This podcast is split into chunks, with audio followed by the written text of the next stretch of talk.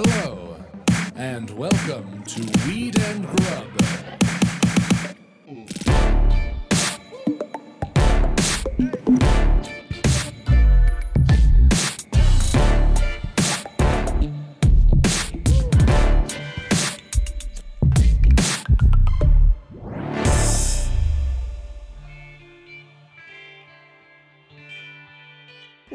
Mary Jane? How's it going, Mike? this is so fun already. This is great. yeah. How are you? I'm doing great, thanks. Yeah? Yeah, I like what you were just saying before we started recording. I, it's the year of don't touch anyone in microdose. yeah. I was like, don't touch anyone, even your friends. And you said it's the year of microdosing and no touching. Yes. I appreciate that. I think it is like time, I'm down. right? Yeah. Don't touch me.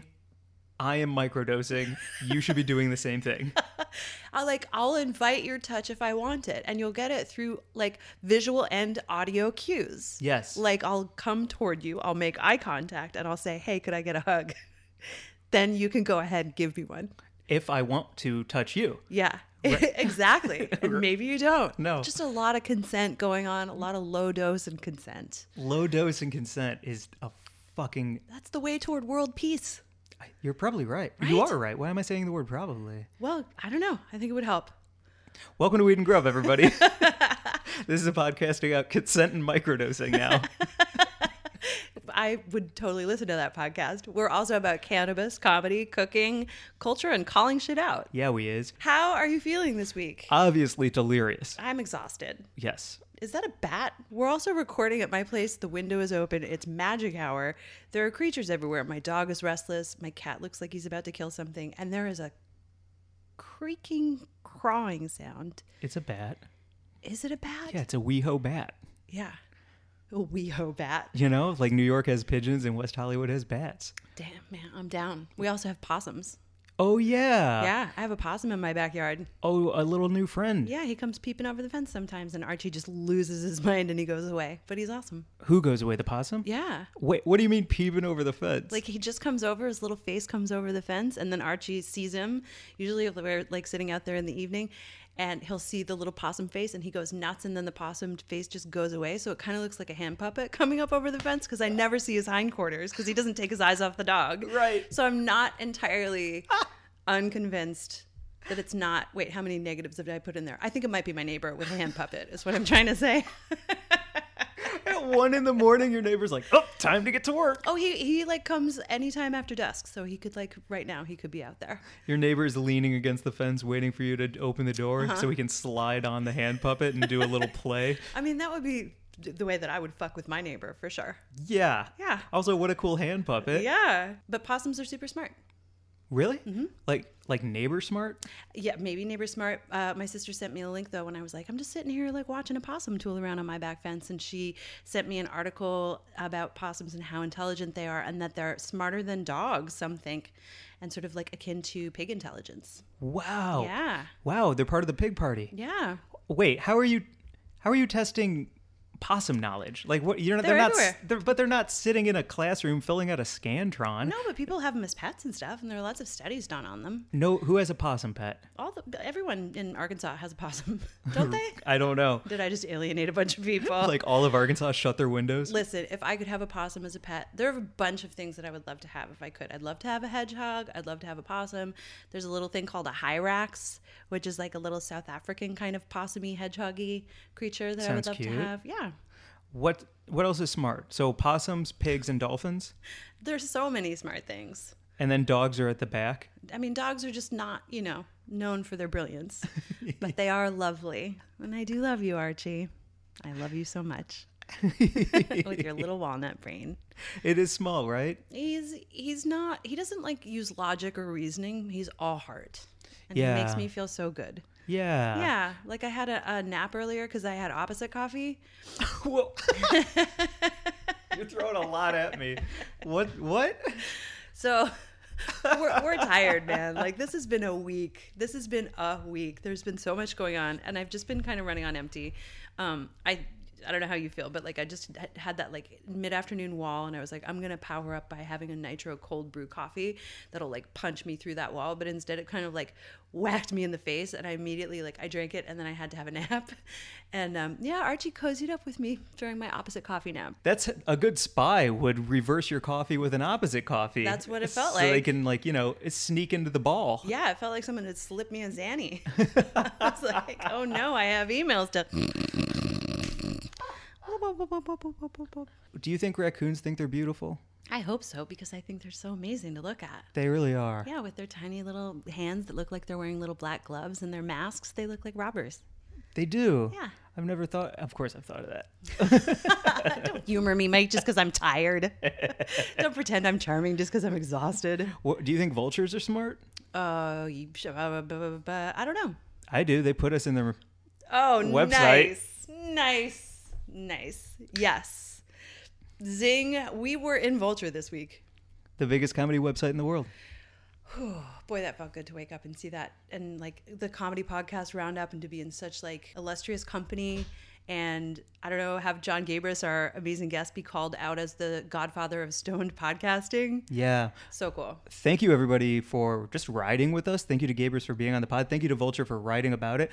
The article that they wrote about us made me feel so fucking seen. Mm-hmm. And I, they just hit it on the head for me. They they get what we're trying to do, and it felt so good. Yeah, one of the things that they wrote was that even if you're not into weed and or grub, they said uh, our charm, like uh, our rapport, is worth the price of admission. Yeah. So that felt really cool because weed and grub are like the cornerstones of what we do, and then we can kind of just have discussions with such fascinating people from all walks of life about anything under the sun. Yep.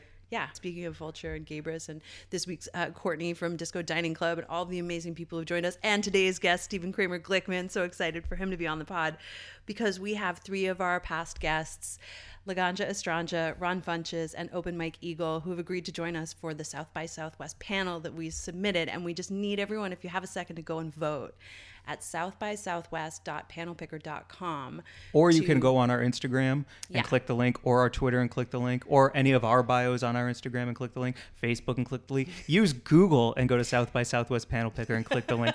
Vote for us, please. Yeah, the panel is called Art, Entertainment, and Social Justice Awareness, and it is a conversation that we want to bring about art and cannabis advocacy and just, you know, what we need to do. Does legal weed need to lighten up? How can we create effective messaging through artistic means that we'll get the widest possible audience to listen to what we're trying to say about weed? Entertainers. Yeah.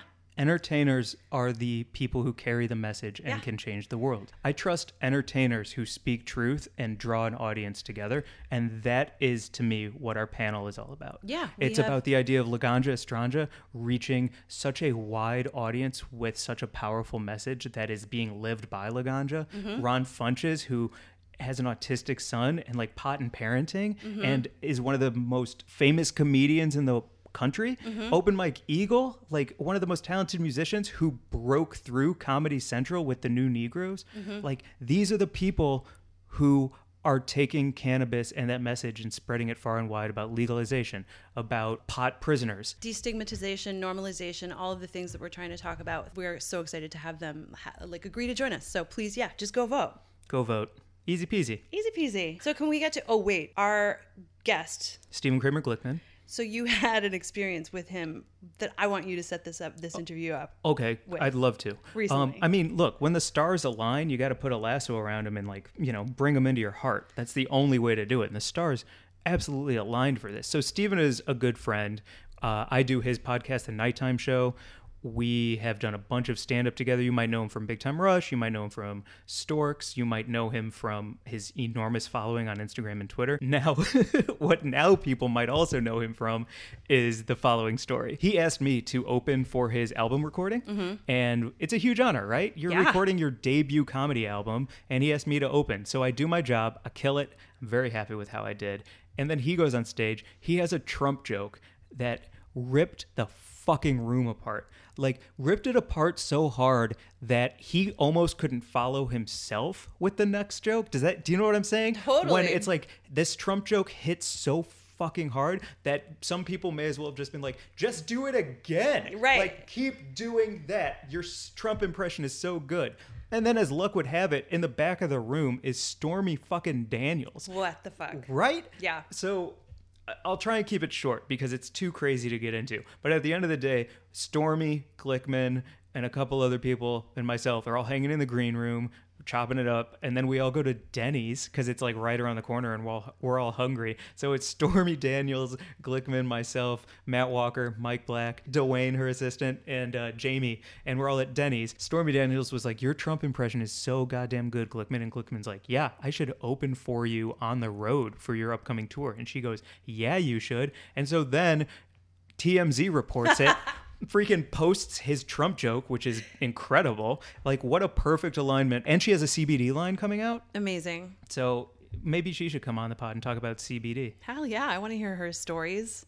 It'd be very nice. Very cool. So anyway, um, it's just I just wanted to say congratulations to Glickman, and I'm so happy for him and Stormy for their upcoming tour together. And what a day to have Glickman as our guest. Oh my God. I can't wait for everyone to hear our interview with him because he tells some incredible stories.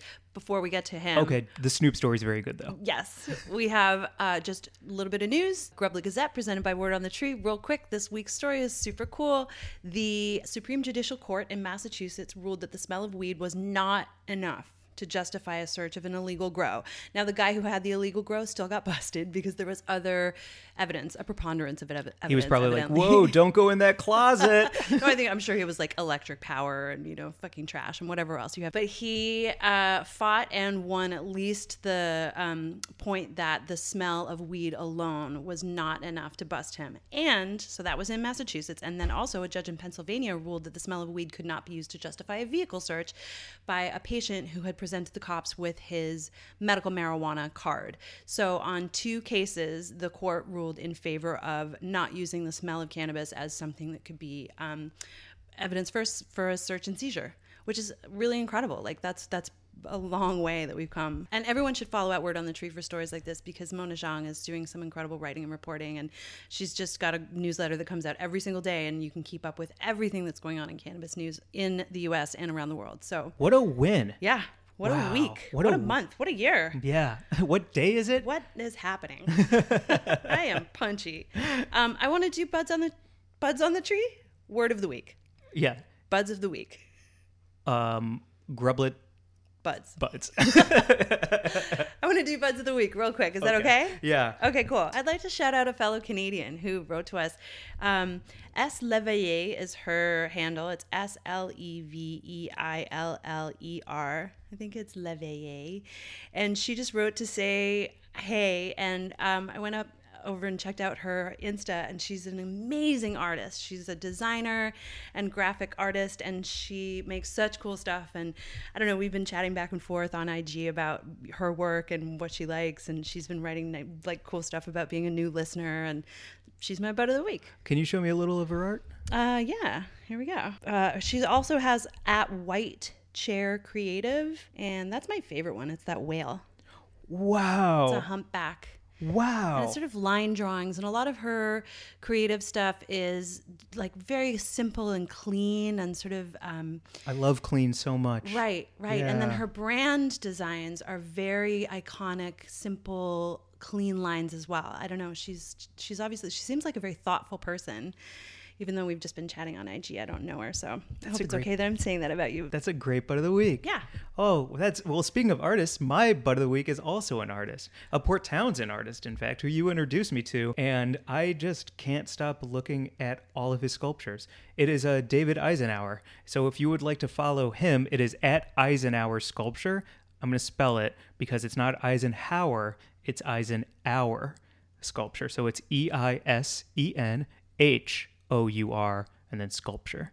And his stuff, at first I was like, who is he? A Beetlejuice house? You know what I mean? Because Yeah. it really does look like something that would be in that house. I can't remember who the people were that moved into Beetlejuice's house, but it looks like something they would have in the dining room that would come to life and push their face into their shrimp. Yeah, a lot of what um, we call him Ike. He's a friend of my sister's, and Ike, because Eisenhower, he makes uh, large scale brass using lost wax, brass sculptures of something like a seed pod. Or um, a shell, or uh, like a, a piece of Look at this one. yeah, Yeah, that's the lost wax. That's it's so amazing. That's it's called Mother's Bones. It's so beautiful. So his stuff is sort of really large scale brass sculptures of things that in nature you would see as being quite small, but when you magnify them, they are all of these ridged and complex structures that you know exist everywhere if you look around you. Somebody like him is just like, hey, pay attention. The world's pretty cool. Yeah, he's like, "What's up, Fibonacci spiral? I see you." Yeah. also, shout out to Tool for putting all of their albums out. Speaking of Fibonacci sequence, I got oh, geeked. Oh, Fibonacci sequence. Sorry. Yeah. Did I, what did I say? well, the spiral is the sequence. Right. Yeah. Whew. Punchy. Punchy. Punchy. That reverse, that opposite coffee's got you going. Oh man. In the I opposite gotta go have another one to go to bed. I'm beat. I need some coffee. what? Woo. Well, then let's uh, tie this bow around this present and get going. Okay. Our guest this week is a good friend of mine and now a good friend of yours, Stephen Kramer Glickman. His stories are tremendous. He's a fellow Canadian. He's a fucking fellow Canadian. Yo, let's get into it, yeah? Yeah. Eh? yeah. Don't know. Neither Mm-hmm. Stephen nor I will sign off on that. And gonna let it sit because you're right. Without further ado, here is our interview with Stephen Kramer Glickman.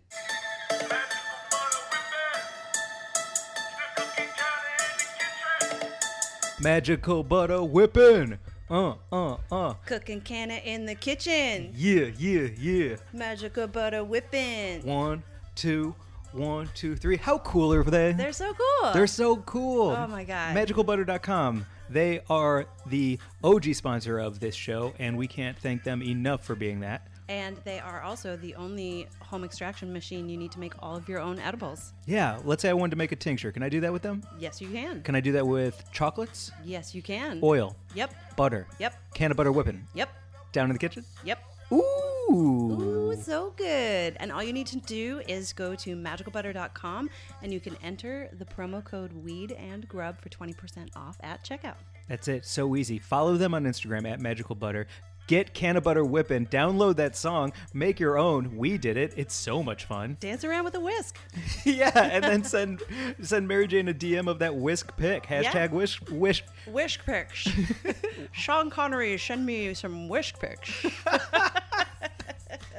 Magicalbutter.com. Enter promo code weed and grub at checkout for 20% off. And yeah, get those pics. Tag Magical Butter, tag us. We'll share everything. 100% Can of Butter Whippin'. We're cooking canna in the kitchen. Got the magic butter machine loaded up with top shelf. What up, Mary Jane? How's it going, Mike? I'm so stoked to have our guest today. Man, he's a friend, he's a homie, he's a talented motherfucker. Stephen Kramer Glickman. Hey, thanks for having me on your show. I'm so excited to be here, guys. This is so dope, man. This is really cool. Yeah. Thank you. Great. A fellow Canadian, also, Lo- I must point out. Yeah, fellow Yes, Canadians. Where in Canada are you from? You're uh Newfoundland. um you are from Newfoundland? We you pull the Oh, mic back a little from you? Yeah, Oh, like yeah. right around there, like a like Oh, a sure. like the length of my dick away from. Oh, wow. Well, I know that I know that distance. so, absolutely. great. Sorry to interrupt Canada Canada yeah. connection. You're from up? Newfoundland? I'm from Newfoundland. Wow. Where are you from? Uh London, Ontario. Oh, nice. My sister was born in London. Really? Do you know the come from away? Uh, Oh, yeah. s- My friend actually and- taught school in Gander with some of those real people that Come From Away is based on. No way. Yeah, Margie McDonald, who we interviewed on oh, the podcast. Oh, Margie's cool. I don't know what "Come From Away" is. It's the uh, It musical. A, it's a Broadway musical about uh, during the when 9/11 happened. this is a comedy podcast, right? yeah. Um, great. So Okay, Real good. fun. We're a minute in, so And this is great. Yeah, okay. So, and uh, I know a lot about musicals. Uh, so, uh, in, when 9/11 happened, uh, all the a lot of planes were diverted to uh, uh, to northern Canada to an area where there was uh, a uh, in Gander. There's a large airport that had, was normally they normally had like eight planes that would land in like a week, basically. Yeah. And um, in the same morning, they had to land what like twenty something planes, thirty planes, so many something- planes that the tarmac actually started sinking because Yeah. they it wasn't uh, used to supporting that amount of weight. But the crazy thing was the whole town of Gander showed up for all of these people who were trapped on these planes and Yeah. took them into their homes. And they let everybody that was flying from different countries from all over the world that were trapped there uh, uh, stay in their homes and and stay with them for. I was, I'm forgetting the time, but I think it was like 11 days or something that they lived with them, and a couple of people ended up getting married uh, because of it and, and living there, and it's a very uh, from all over the world, from You everywhere. know, if, so if. Gandalf is if, if Gandalf is like none shall pass, then it sounds like Gandor is like all Are you all trying to make pass. a Lord of the oh my Rings joke? god, he just This from a guy who's never seen Lord of the Rings. I've never seen it. Talking to two people who know Lord of the Rings very No. well. The thing is that Canadians get bent out of shape about being asked whether or not we know someone. Like, do you know my cousin Harry from Vancouver? But more often than not, we do. Right. Yeah. Like, we're like we do know what people kind in of common." stupid. Oh yes, no him. Yes, of course. yes, great guy. oh, John guy. Tucker. Yeah, yeah, absolutely. yeah, yeah. We went to high school together. Mm-hmm. Um, I had a I had a thing a couple of uh, years ago where I was dating this girl, and and her and I. Uh, this is many years ago. It's like eight or nine years ago. Me and this girl were dating, and uh, we broke up. And uh, and then uh, I was in a restaurant, and she was in the restaurant on a date with a new guy, and the guy she was with was he was an, a much older man, like easily in his 60s or so and i and i was like i was like oh this is weird and so i got up to leave and she texted me and was like hey please come over to our table and come say hi to my new boyfriend. And i was like no thank you. That's super weird. You know i'm not interested. And she was like please please come over please come over. And so i i was like fine. And so i went over to the table and i was like hi nice to meet you. And we shook hands and she goes oh um uh, Stephen, uh, Barry uh, uh, is um, is also from Canada, so I thought you guys would want to meet. and I was like, "Oh, great! So you're Canadian also?" And he goes, "Yes, I am." And I go, "Where in Canada are you from?" And he goes, uh, "I'm from Montreal." And I go, "That's where my parents are from." Uh, and I go, "Where did you uh, Where'd you go to high school?" And he goes, "Well, I I went to Wagar High School." And I go, "That's where my parents went to high school." And he goes, what's your last name? And I go, Glickman. He goes, is your mom Pam? And I go, yes, it is. And he goes, I know your parents. and then and then I go, I'll let them know you said hi. Bye. Have fun with your new boyfriend. What the fuck? And just fucking walked out. It was so great. That relationship was over so fast. Yeah. It was just like ruined it. Oh. ruined the moment forever. Oh. But that but this town is so we this town we live in such a bizarro town. That guy uh, had been this is I know I'm telling saying way too much, but that guy had been paying the the girl that I had I was dating, he had been paying her rent for two and a half years, including the time that we were together. He'd been paying her rent the entire time, and the and the reason why is because he lived across the street, above her apartment, and he could see directly into her apartment, and she had all windows. It was all windows, and she'd be naked most of the time in her apartment. So he paid her rent in exchange for her not uh, keeping her blinds closed. That's a pretty good deal. That was the that was the deal. Yeah, it's not it's not a bad deal. I mean, I'm Yeah. gonna be honest. Like, yeah. if you're like, I guess so. I guess. Yeah. Yeah, to do what you're already doing. Yeah. to do what you're be already naked doing. at home, comfortably Yeah. naked at home. But though the rule was she couldn't have any boys over to her Oh, place. Well, that's controlling and weird. yeah. So I if I if I did come over, we'd have to like hook up on the other side of the apartment where he couldn't see what was going on, which was pretty bizarre. That is pretty bizarre. it was really weird. When we interviewed Dan Bilzerian, we went to his what? huge, huge, huge mansion in Bel Air. in Bel Air to interview him. a lot of exercise equipment. No art on the walls, all exercise equipment, and one telescope pointed at his neighbor's window. No.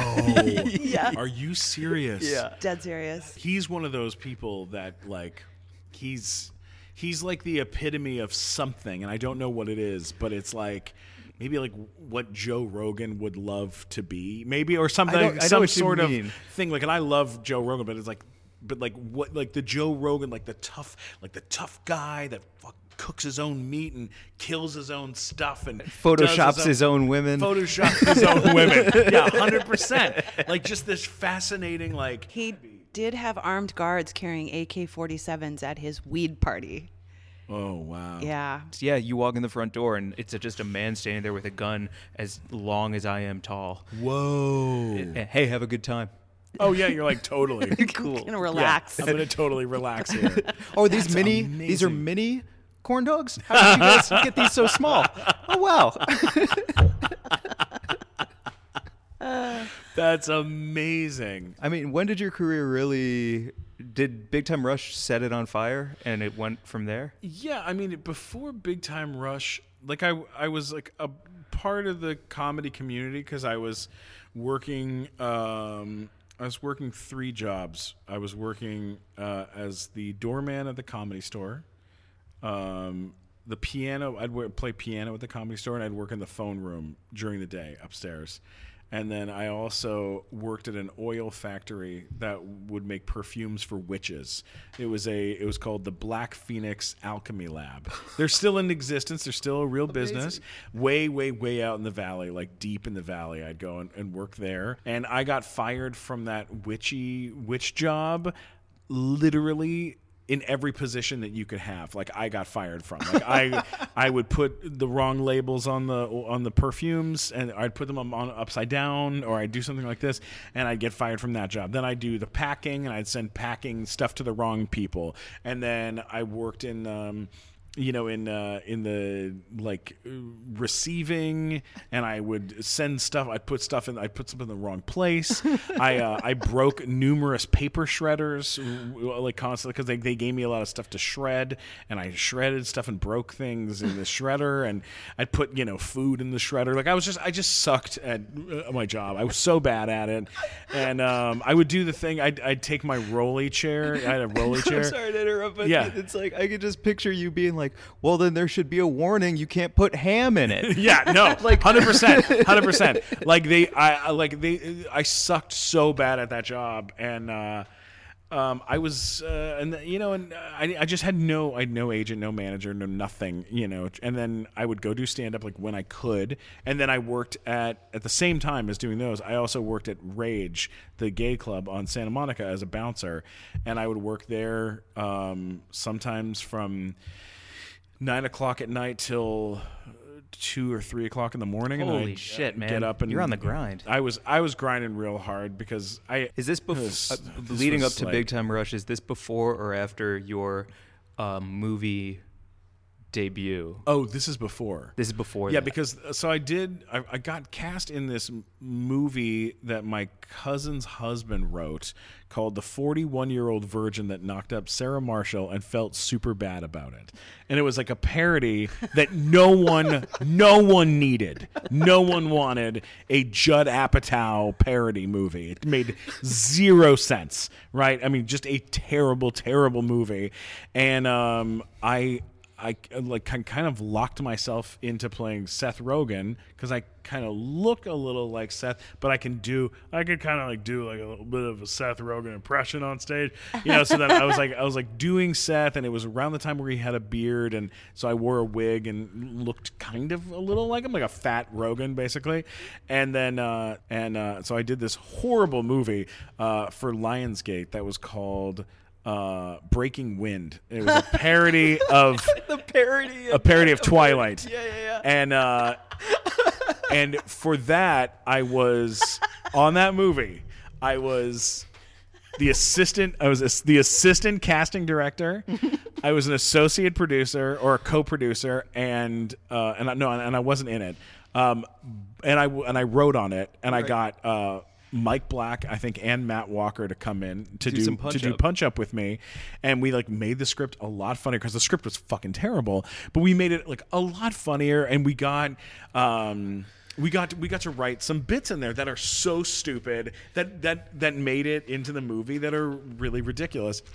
I will tell you one of the bits. You want to Yes. hear one Yes, bit? This is Okay, great. one of the bits was um, uh, the the joke was uh, that that, uh, the the you know the what's her name the Kristen Stewart character you know Bella comes up to the father and is like, "Dad, I don't know what to do, but my boyfriend like I love him and I, you know I I miss mom. Like, did do you did you ever think about getting remarried? Like, and then the father goes, "No, Bella. Once you're in love." You're in love for life. That was it. Like that's what the scene was in the movie. In the real movie, okay. So, uh, so in the scene, uh, Bella turns to her father in our scene in our movie, and and he she goes, uh, "Dad, um, uh, after mom died, did you ever think about getting remarried?" And the father goes, uh, "Yes, uh, I, you know, uh, love is for life. You know, when you fall in love, it's for life. Uh, but."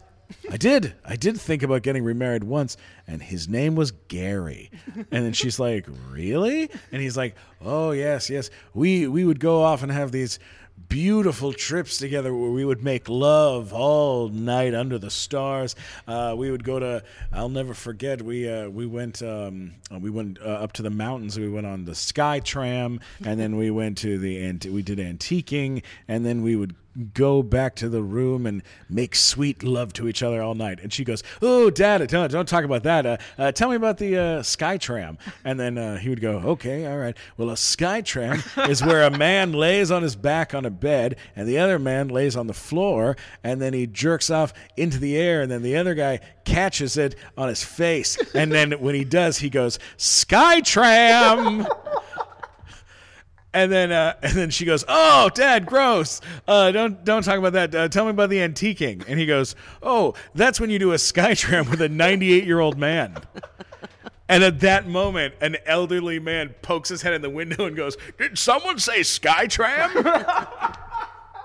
and it fucking killed in we watched it in the theater. It killed so hard.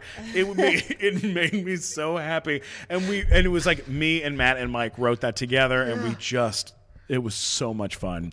But that was like that was that was around the time that i started like making uh enough money to not be doing uh, to be working like uh, regular the regular gigs and uh, big time rush also kind of popped up around the same time and big time rush was uh, a, a you know uh, the first time in life I'd ever had more money than I had bills, which is the craziest. That's the craziest uh, uh, first time in my life where I was like, "Oh my, oh my, I don't know what to do. What do you do with money?" So, do you think that Big Time Rush came because of all the friends and connections that you had made and all of the people that you have helped and now have helped you, and that that is why Big Time Rush was even a possibility, or was it an audition? Oh no, no, no! Big Time Rush was an audition. That was it.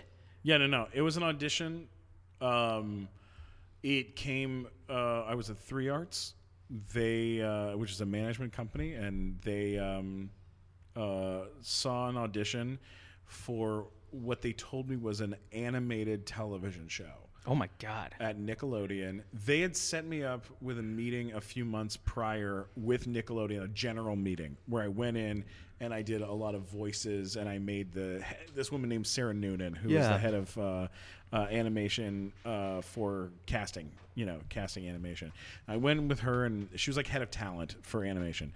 And I went in and met with her and, and I made her laugh like a lot. And at the end of the meeting, she was like, uh, "You'll be working with Nickelodeon for the rest of your life." And I was like, whatever. and then she proceeded to not, there was no job. Like, I didn't get hired, there was nothing. And then um, about a few months later, I got an audition for an animated show that was called, um, it, it was not called Big Time Rush. It was called, um, like One Day More, some other, so like you know, Something. Brand New Day was the name of the show. And so uh, I was like, okay. And I, I went in thinking I was auditioning for an animated thing, and it was for a Silver Fox um, record producer, suit and tie, you know, yelling. You You're know, stereotypical music producer, or anybody who sits behind a desk. yeah, like an angry guy who sits behind a desk, basically, um, like an Ari, uh, an Ari um, From Entourage, Gold yeah. from Entourage, that kind of thing, but older, silver hair is the way he was. Really, he was written as a silver-haired fox, and I walked in, and everyone there was wearing a suit and tie, Mm-hmm. and I was like. What is this? And then I found out it was live action Oh fuck. and I man. was I called my manager and I go, "What the fuck? I go, "What the fuck, dude? You sent me in. You told me it was animation. I'm wearing a hoodie sweatshirt."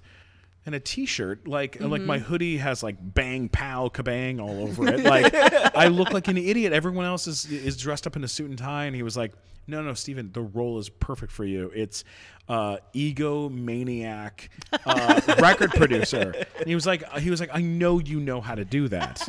I know you know what that sounds like. Like just do what you think that would be. And i was like okay. And there's a lot of improv in the script and um i went in and I listened to other people's improvs, and there's a lot of people using bad language and trying all sorts of weird stuff. And I went in and I said, uh, "How dare you disrespect me? I I told Ice Cube to change his name to Ice Cube. His original name was Gary Blumstein or something like this. Like like if it wasn't for me, there'd be no Ice Cube for God's sake. You know, like." I'm the one who said, you know, uh, maybe maybe we should uh, screw the police. You know, like I'm the one who told him to, to write that. You know, and I I gave Tony Shalhoub his first rap album. Did you know that I gave him his first rap? Before me, he listened to country music. That guy was an idiot. He uh, made up a bunch of stupid things about how I how I know everything. Like I eat gold for bre- I said like I eat gold for breakfast. It hurts my stomach, but I do it anyways. right? it was like I said like a bunch of things like this, and I walked. I made everyone laugh in the room, and I walked out. And before I could get off the lot, they were like, "You have a callback. Get back over there." And I went back, and they were like, "Okay, what's your availability?" And I was like, "I'm available." I'm here. I'm, I don't have a job, so sure, I'm available. And that was Friday, and we started shooting the show Monday. Whoa. I got I got my my my costume fitting was Sunday, and then uh, and uh, what what I you know like honestly like the first uh, big like Big Time Rush season one and most of two, I'd say half of two, I was an actor on a television show, having a good time. I wasn't trying to do anything else. I didn't do almost any stand up.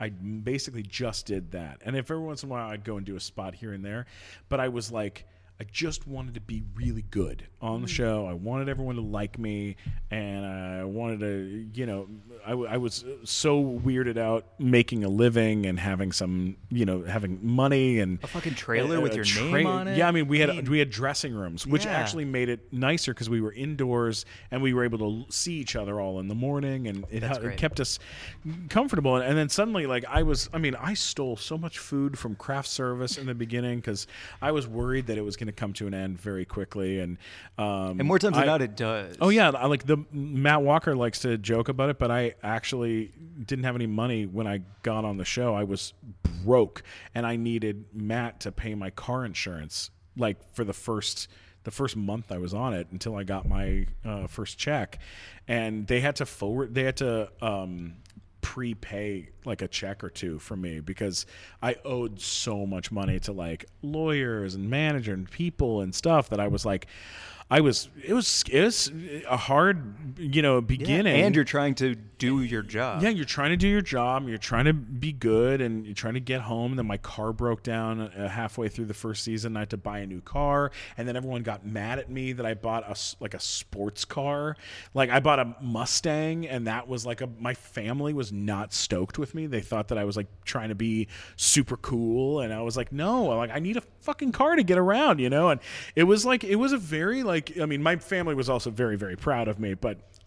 I was uh, I was very um, you know managing a lot of weird stuff and you know trying to trying to do a good job and then season two comes around and now our show's a hit and it premiered on Nickelodeon as the highest rated premiere in the history of of the network. Fuck. It, it beat everything that's ever been on the show and we were doing 9 million people a week watching this show That's everyone in the U.S. it it was we were doing insane insane numbers Yeah. like crazy crazy crazy numbers where people like to give you an, uh, an idea our premiere we did a 14.9 in the ratings and that's across all of television No shit. that's like not like just in our demo that's across television so we were beating everything at one point which is crazy. And then of course it went down. You know, It- it's Oh, oh, you inevitable, know, but inevitable. yeah. Within like a couple of episodes, we went back to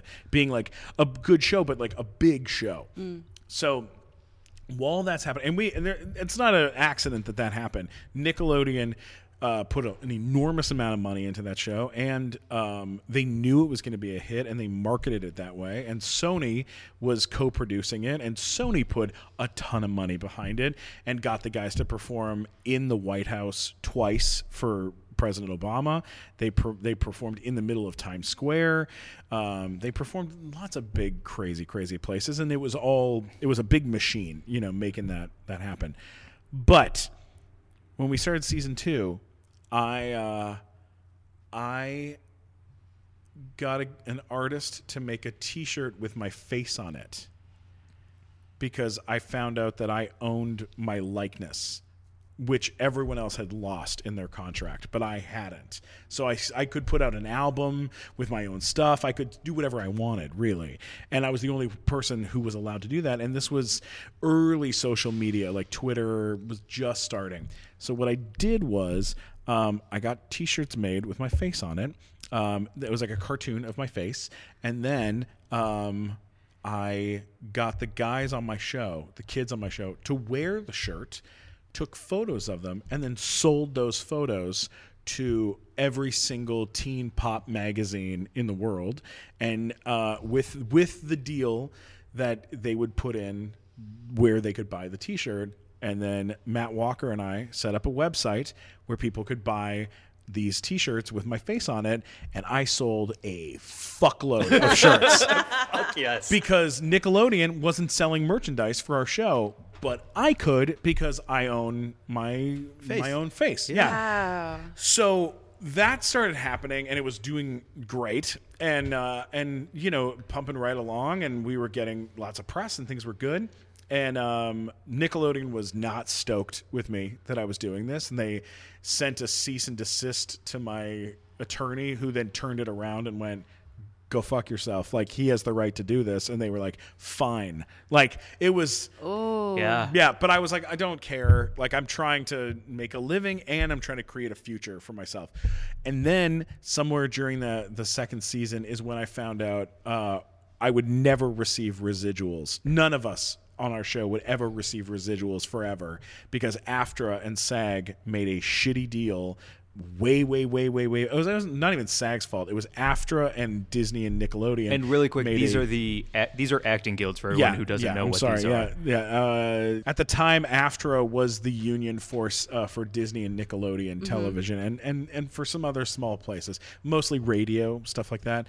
Uh, but uh, now AFTRA and SAG are combined, and they could never get away with a, a deal like this. But at the time, they did. So like people like M- Miranda Cosgrove and Jennette McCurdy, and shows like I mean shows like iCarly, Victorious, and you know with Ariana Grande, and- and and uh, Victoria Justice and our show were a were no residual shows, which meant if they pay you more than the than the than the uh, AFTRA Minimum. rate minimum, whatever that is counts against your residuals forever. So you can't. So I'll never get paid more money for doing those shows. So whatever I made then is what I'll make forever. And that sh- the Big Time Rush show currently, right now, this is ten years later. Currently, it is playing right now in 93 countries around the world in 11 different languages.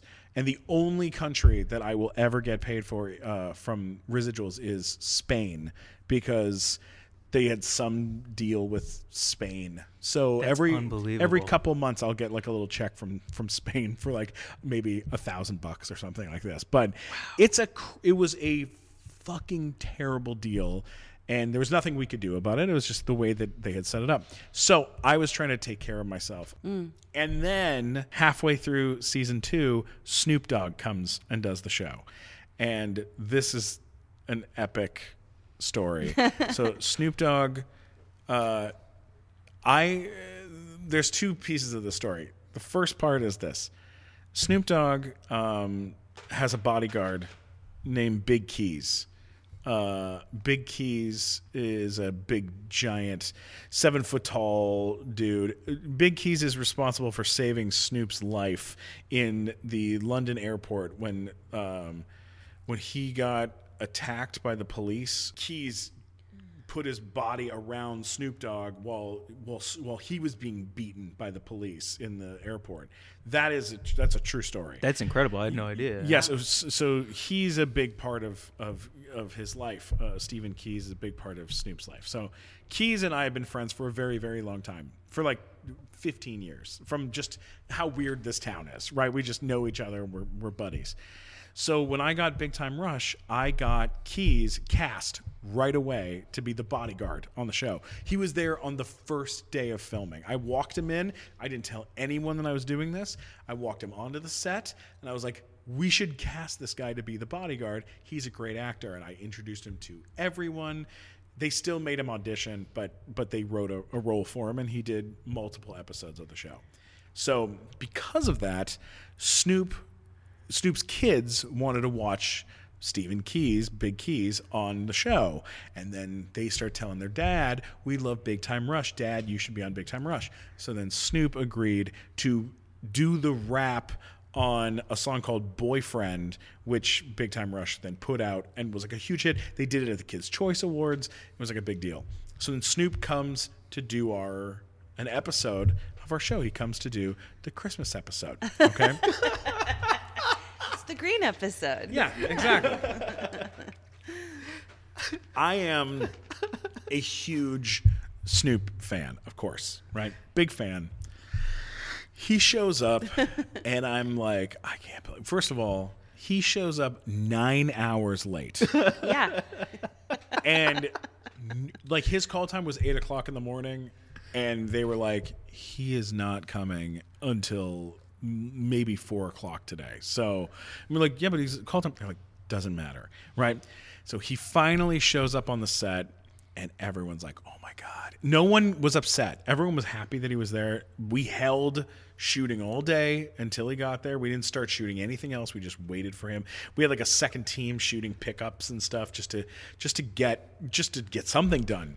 We're sitting around. He finally shows up on set, and he gets in his dressing room and he goes, uh, "Yo, where the where the where's the where's the Roscoe's at?" And they go, "Oh, we we have Roscoe's for you. We have a bag of Roscoe's chicken and waffles for you, like you asked." And he goes, "Y'all, this ain't gonna be enough. Go get me some more of this shit." And they were like, "Oh, oh okay." and so they like ran off to Roscoe's Chicken and Waffles and bought him every single. He had a crew of fifteen course. fucking people with him, so they bought every single thing they could possibly get their hands on and brought it back. Right. So now we're waiting for him to eat Roscoe's Chicken and Waffles, and then he smoked hella weed in the in the room in the in the dressing room. And he finally comes out to set and we start shooting. And we do a scene where he hits me with his car. That's the scene right? So I, that's the first scene. So he hits me with the car and it's great. And then it's so it's so fun him and I are sitting together and he goes uh yo uh he goes yo you that big dog that hooked hooked up uh, my boy keys right? And i go yeah. He goes yo tonight when we rap motherfucker i got you. And i was like oh yeah what does that mean? And he goes no bro when we when we rap tonight i got you son. And i was like like what do you like what'd you get me? Like a jet ski? Like what are we talking about? And he was like no we're gonna get fucked up together. What the fuck are you talking about? And i was like oh my god i'm gonna smoke marijuana with snoop dogg. I was like this is an amazing thing. He's already hit me with his cars this and is so this. incredible. Totally. And i look crazy too. I have a fake cast on and i'm black and blue. I look nuts right? So i tell i call my mom. I'm like mom I'm gonna smoke weed with Snoop Dogg. You know, Canadians, we're very nice. So I'm like, I'm like, oh my god, I'm gonna smoke weed with Snoop Dogg. She's like, oh, I'm so excited for you. That's so fun. Have fun. You know, be careful. I'm like, I'm so excited. And uh, and so then uh, we go into a dressing room. I'll go in the dressing room uh, at the end of the day after we've wrapped. We're, we're sitting. I'm waiting. I'm sitting in my dressing room waiting for him. He comes in the dressing room, just him. Comes in. He's got a candle. He's got a bag with some stuff and uh, an iPad. And he lights the candle, and he goes, "Gotta set the mood." Right? I go, "Okay." He pulls out his iPad and he turns on Enya. I wish this was a joke. When he starts playing Enya, who can say where the road goes? You know that that song. So that starts playing, and I'm like, "Is this Enya?" And he goes, "I always get fucked up to Enya." And I was like, "Okay, okay, all right, all right." Like, I'm not here to judge. You know, we're both older guys. You know, that maybe we that's that's the way it is. and then he pulls out a uh, a joint out of this bag that is a blunt, and it is literally like about five inches long and about uh, about a quarter thick. Like it is, it is thick. Fucking, it's big. Like a I'm table leg. like a- yeah, it's like a table leg. Yeah, yeah. And I go, I go, um, um, oh, is that uh, medical marijuana, like medical grade marijuana? And he goes, this is military grade, son. And I was like, oh, okay, all right. I was like, oh, this is not good. You know, this is gonna be, this is gonna be real bad. And uh, and so I was like, I was like, okay, I'm gonna take two hits. And then uh, I'm fucking out. Like I can't, I can't be doing any more than this because we're in a little room together, and uh, and so I take uh, one hit, and I'm like, two hits. And he goes, You always puff, puff, pass, son. And I go, No, I know. I just puff, puffed. I'm going to pass. Now I'm going to pass. I did the puff, puff. I did two puffs. I'm pass now. And he goes, You've been smoking that shit for like 15 minutes. And I go, I have? And he goes, Yeah, and you have both. And I was like, I do. And I had two joints, one in each hand. And I start panicking at this point. And I go, I go, I go, oh, I, don't feel very well. And he goes, uh, when's the last time you smoked? And I was like, I don't know, like, like, like t- 10 years ago. And he goes, oh shit, you gonna die tonight. you about to die, son. And I was like, oh no. And I started weeping in front of Snoop Dogg alone in a room. I'm, and he's laughing and pointing at me and laughing, and I'm bawling and then I started hyperventilating into a bag and I like I thought I was gonna fucking die. I thought I was gonna fucking die. Like I was like, there is no way I'm making it out of this. And I don't remember him leaving. I remember him vanishing. Like I remember his body not being there. Like just van- vanish. I don't remember a door opening. I just remember him suddenly vanishing into the couch, and uh, and I was like, I was like, oh, I'm fucked up. Like this is fucked up, and I was like, I was I was tripping real fucking hard, and um, I got a friend of mine to drive me home because I couldn't fucking drive, and I get home. I don't remember getting home, but I remember getting there. My car, wa- I didn't drive, so my car was still at the lot. So this is happening on a Nickelodeon show at Paramount, like in the middle of a fucking movie studio. I get I get home to my place and um, I start getting real hungry at this point, and so um, I, I started making cookies.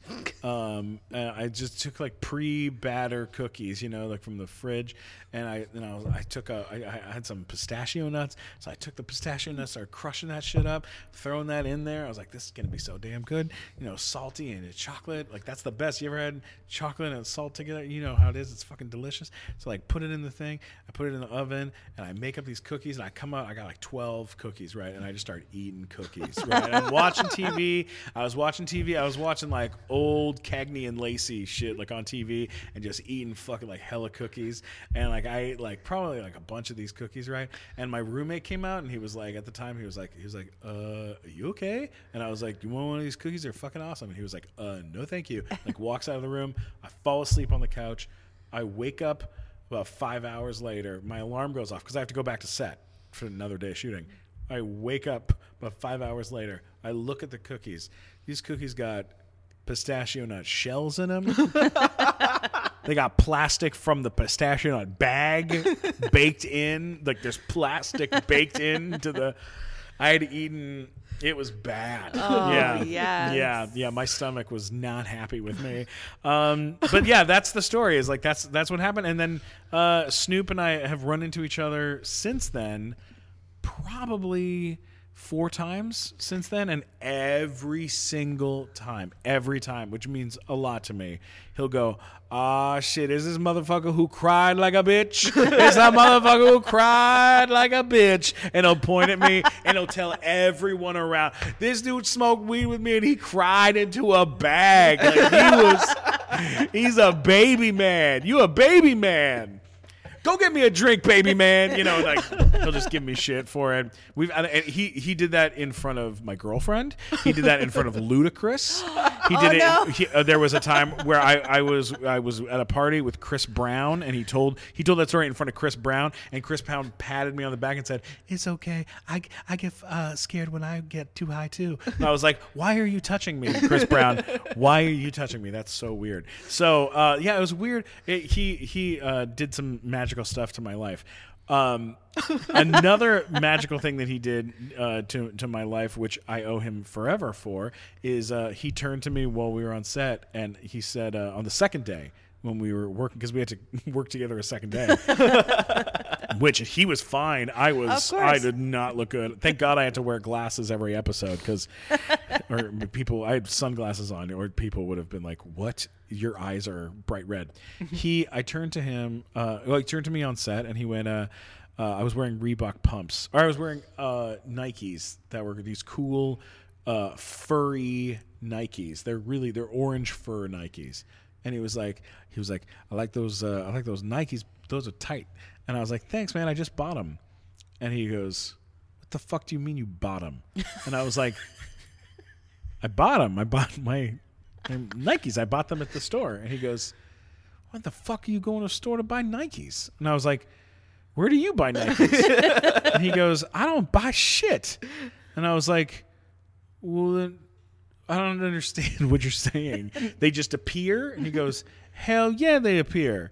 And I was like, "Well, I don't. What does that mean?" And he goes, "Motherfucker, you call Nike, you tell them to get you some fucking shoes. You're on a hit show." And I was like, I was like, "You- you- what do you, who do I call? He goes, "Figure that shit out. call them up." Tell them you're on a fucking show. Tell them to send you some fucking Nikes.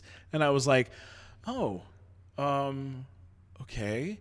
And he, and then we talked about it a little more, and he was like, "You got to stop buying things to wear and buying things to to put on your feet. You got to stop buying shit in general. Anything you need, you should just tell people."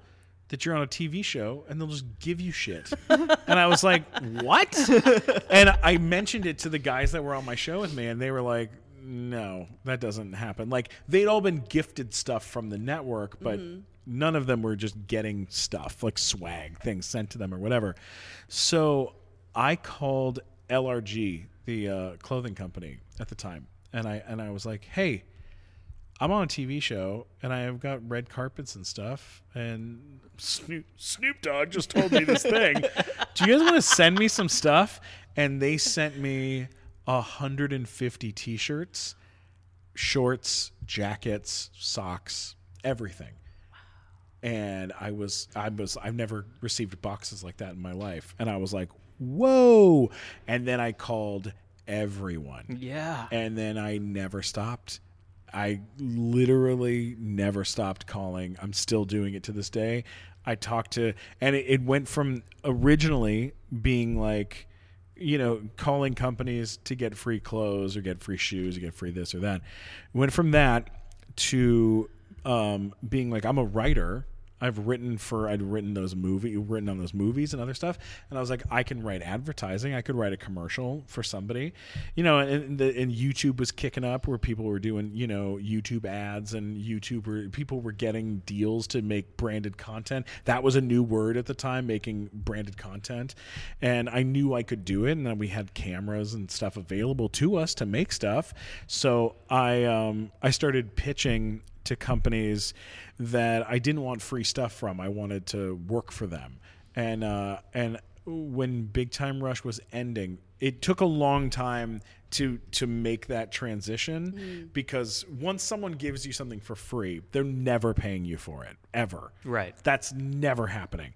Like if if a uh, if a company gives you a free product, there there there's never going to be a point in time where they will feel like they should be paying you for the thing that they gave you for free. That that just that dynamic will never Yeah. change. Because I tried with companies like with LRG, I had to go off to. Um, to do fashion week in New York City and I was like I got I, I was booked on a couple things in, in New York fashion week and I was like hey I need help with hotel and flights and stuff like do you guys want to pay for my stuff and I'll wear your stuff there and they're like no you have the clothes that's the deal. Mm-hmm. And so I went to a different company and I was like a company I never worked with and I was like hey do you guys want to pay me to go out there? It was hotel tonight.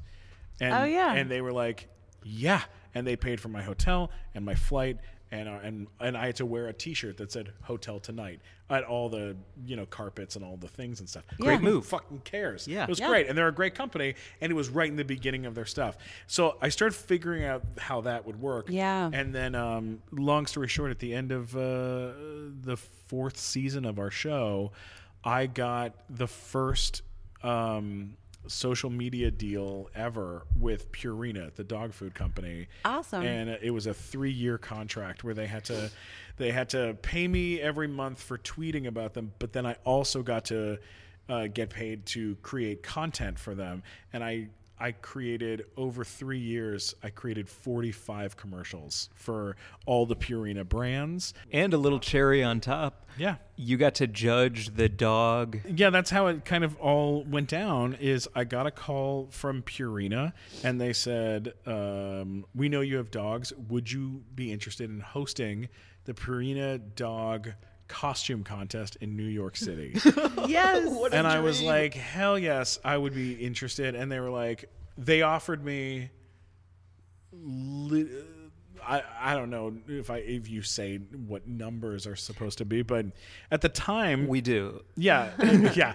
Uh, so they offered me uh, ten thousand dollars to host uh, a the Purina Dog Costume Contest in front of sixty five thousand people in in uh, New York City in uh, in a park uh, in New York, which is a huge park. And I was like, I before I said yes, I went. I have I have a condition on on this, and they were like, okay, what's the condition? And I said, um, when I finish doing this for you guys, because I'm going to want to tweet about it and post about it, other companies are going to come to me and ask me to do stuff for them. Milk-Bone, I know already follows me, and a couple other companies that you guys don't own that are dog food companies already follow me on social media. And I got to be honest with you, I would rather have an exclusive deal with you guys than than get into a, a weird situation with somebody else. So why don't we make some kind of deal? And they said, okay, we'll pay you two thousand dollars a month for the next three years What? to only work with us, and we'll give you the ten thousand dollars to host the thing, and you can host uh, the Purina Dog Costume Contest. I- If we continue doing it, you- you'll get to keep hosting it. And I said, "Great!" Signed the fucking contract. Yes. and it uh, it made it so that when my show got canceled, even though it was a huge sad thing to end a TV show, I knew that I had um, enough money to be able to like pay my rent and also take care of a couple other things. Yep. And uh, I and I just knew that like I had. I was able to do that to be able to go now. Okay, I have a deal with them. Let's go find a deal with somebody else, and uh, you know that's yeah. So that's how it works, and it was amazing. It was an amazing uh, run with them, and and uh, it's turned into some really great work, you know, over the years. Which I think the really cool thing about it too is that so many people when they move out here to LA, they're like, I need a manager. How do I get an agent? How do I do all of this? And a lot of the opportunities that I think come about for anybody is self-made opportunity. And those people will help in a shitload of ways, but at the end of the day, you're handling your fucking business because you are your own business. Totally, totally, and I, I've I've noticed that with, you know, with with our podcast and stuff too. With It's like- nighttime show? with nighttime show like i i'm i feel so lucky mike that you're a part of that show because you're insanely talented and you you know you're like you're such a great fit for us to have something you know Thanks, where man. like we've we've we've had other people you know over the years do things and fill in and things like this but when but you're you're part of the foursome of the four of us and Yeah. and it it makes it it makes it feel better to do stuff with friends because it makes it more important and and uh you know i know the two of you guys are so such close That's friends that's what we started this podcast. Is like, oh, a couple pals who love hanging out and so want to do this once a week, twice Yeah. a week, six times a week, whatever it is. you know and and like i know that this sounds ridiculous but it's like as you get older you know like you want to spend time with your friends and finding ways to do that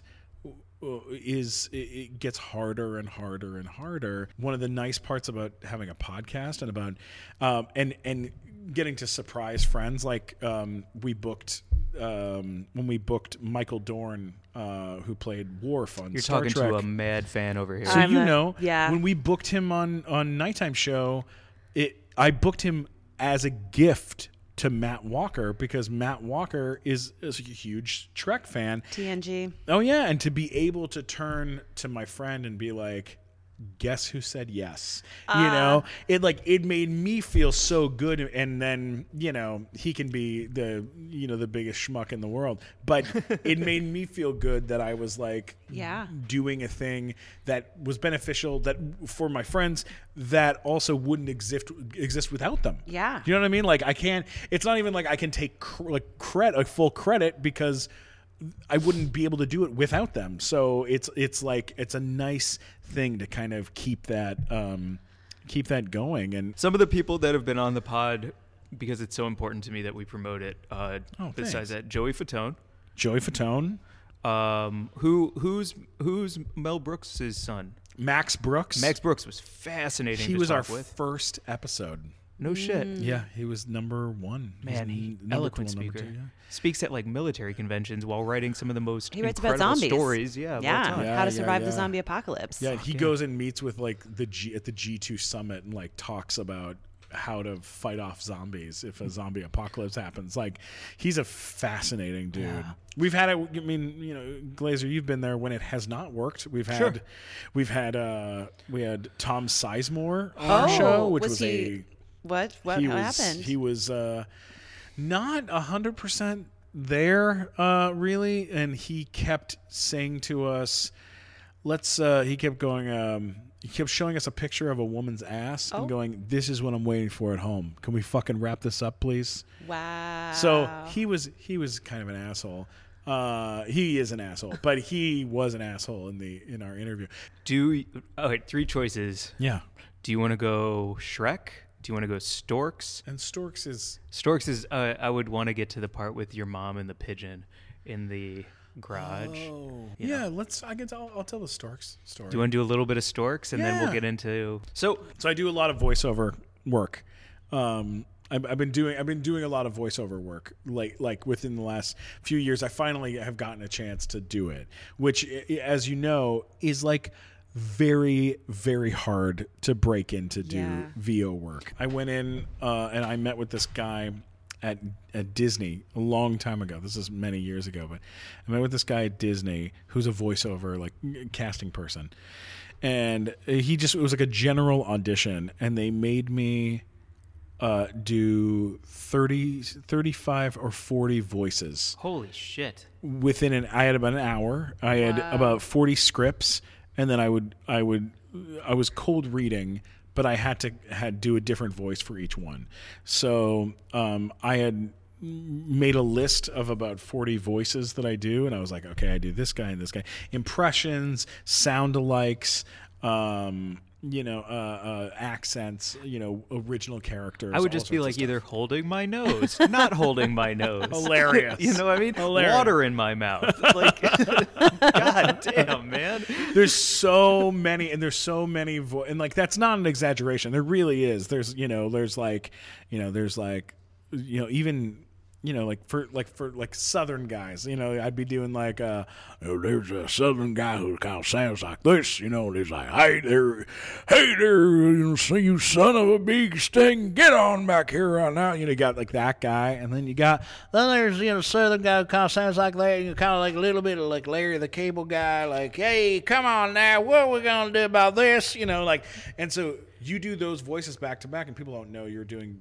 both you know so i did all these voices for this guy and i'm i'm doing you know uh all sorts of you know weird i'm doing like uh now I sound like I'm doing like a Christian Slater impression. But I was Oh, like, yeah, you know, I was doing totally. like all sorts of like weird ones. One of the voices I do is like uh, kind of like a SpongeBob kind of like a oh hey there, uh, oh my god, what in the heck, you know, like kind of like a voice like that.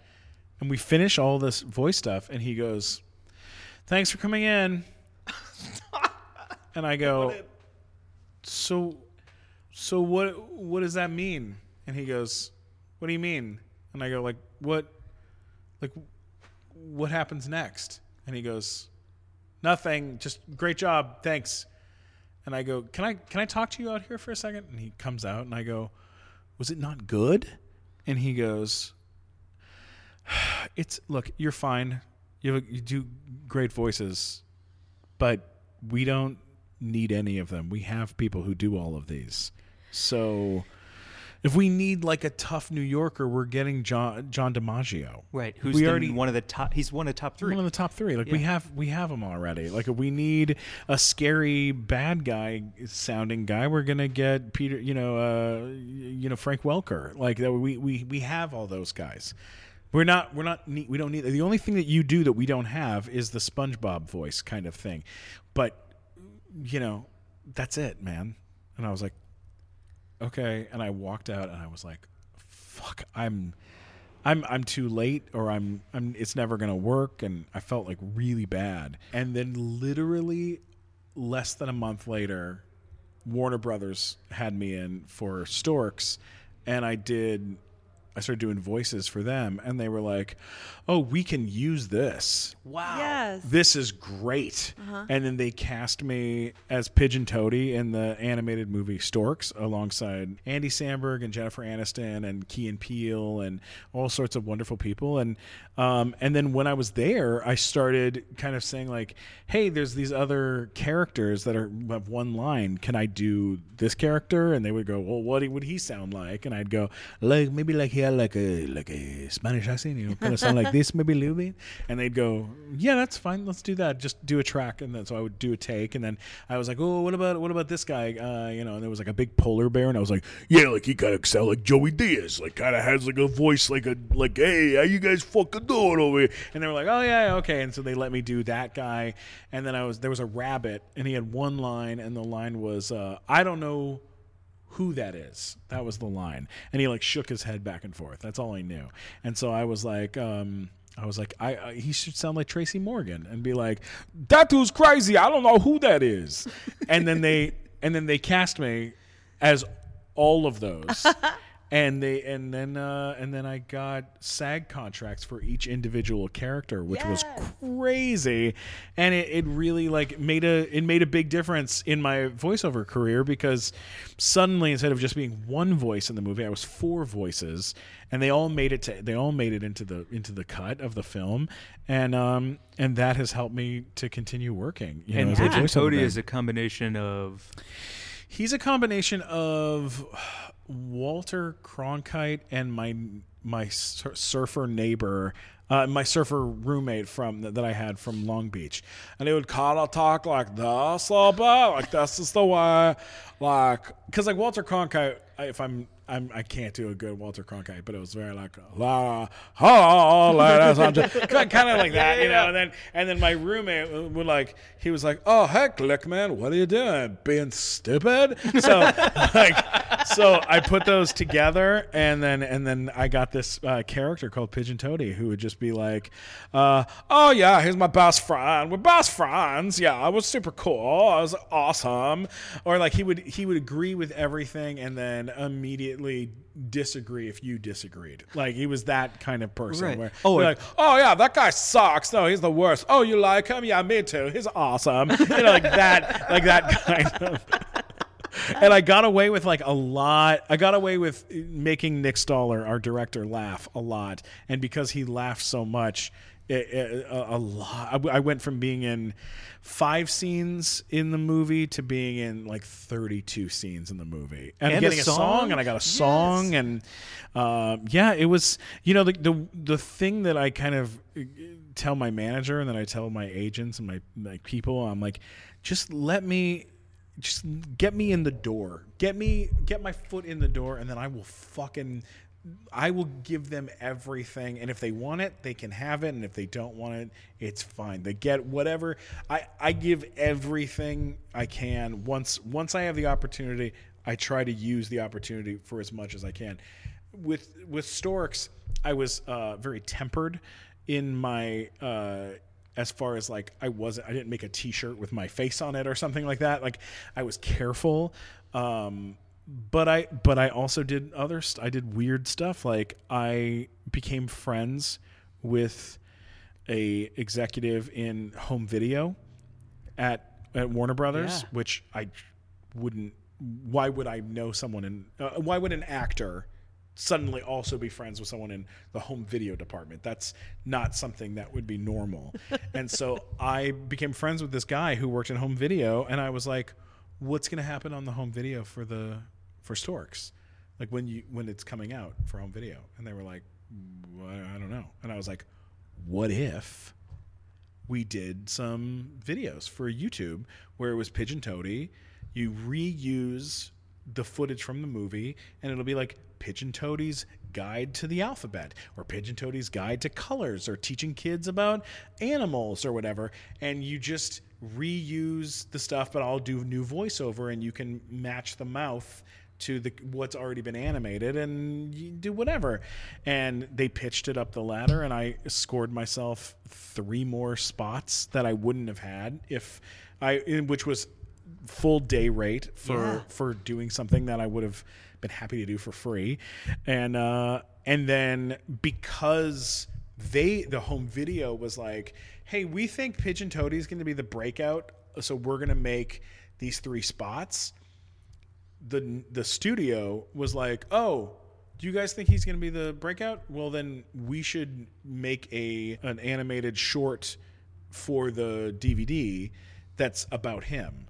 And so Oh, like a little extra, like one of those bonus like things. an extra little short film, like a little Fuck extra yes. cartoon Yeah, yeah. short. So they greenlit a million dollar short film to be animated called Pigeon Toady's Guide to Raising a Baby, which was they brought in amazing writers and those guys wrote a fucking short that I'm in, uh, the and and Andy Samberg's in and everyone's in, but it it was some of it was self-generated, some of it was generated by them, but I definitely found a way of making what I had more. So I'm always trying to do that. The I, I I'm always trying to find ways of taking whatever I have in my life and just going like, how can we elevate this and make this a bigger thing? Mm-hmm. You know, instead of putting it like like what I'm currently doing, instead of putting a, a, a picture on a T-shirt because I didn't want to do that again and sell pictures of my face and be responsible for